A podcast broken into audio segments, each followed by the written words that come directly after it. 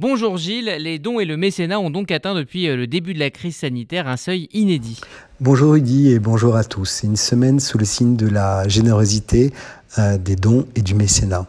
En effet, euh, les derniers chiffres publiés sur le classement des pays qui sont les plus généreux dans le monde classent bien évidemment encore et toujours les États-Unis comme premier pays généreux donateur, que ce soit au titre des particuliers ou euh, du monde de l'entreprise, mais on se rend compte très rapidement que beaucoup de pays qui ne sont pas aussi riches que les États-Unis sont dans le, les dix premiers, dans le classement des dix premiers, comme par exemple euh, le Sri Lanka ou le Myanmar, qui est le troisième pays du monde, évidemment proportionnellement à la richesse de, de, de chaque habitant, euh, ou euh, la Nouvelle-Zélande ou même le, le Kenya. On se rend compte que cette générosité est bien au-delà euh, du niveau de richesse qui est, produite. Nous avons connu en France évidemment un fort élan de générosité pendant cette période de, de Covid-19 où la plupart des gens se sont mobilisés.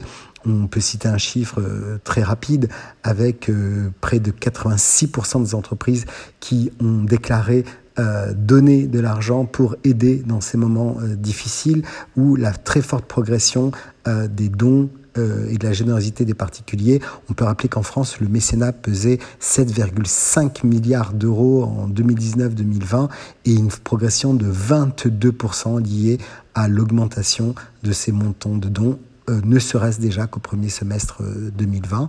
Et au niveau européen, les dons des particuliers pèsent près de 24 milliards d'euros, de quoi se réjouir, parce que cette notion de générosité, évidemment, est une propension fondamentale dans nos communautés. Alors Gilles, concrètement, quels sont les avantages fiscaux dans tout ça? Et oui, Rudy, au-delà de, du plaisir de donner, il y a évidemment tous ces avantages, tous ces crédits d'impôt. On va les résumer très rapidement. Si vous êtes un particulier et euh, que vous avez donné jusqu'au 31 décembre 2020 euh, des dons à des associations. Rappelons que toutes les associations ne sont pas éligibles.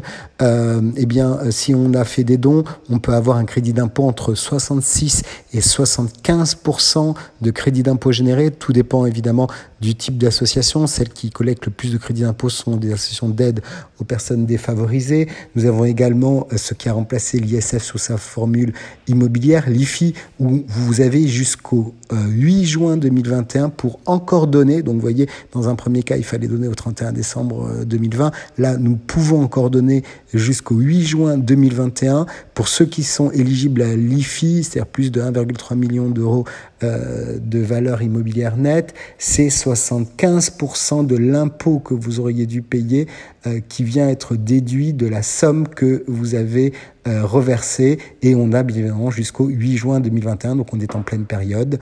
Euh, on pense évidemment, nous sommes sur RCJ, au Fonds social juif unifié et à toutes les euh, associations et fondations éligibles et qui ont besoin, dans ce contexte très difficile, encore plus de notre soutien. Très bonne semaine à tous.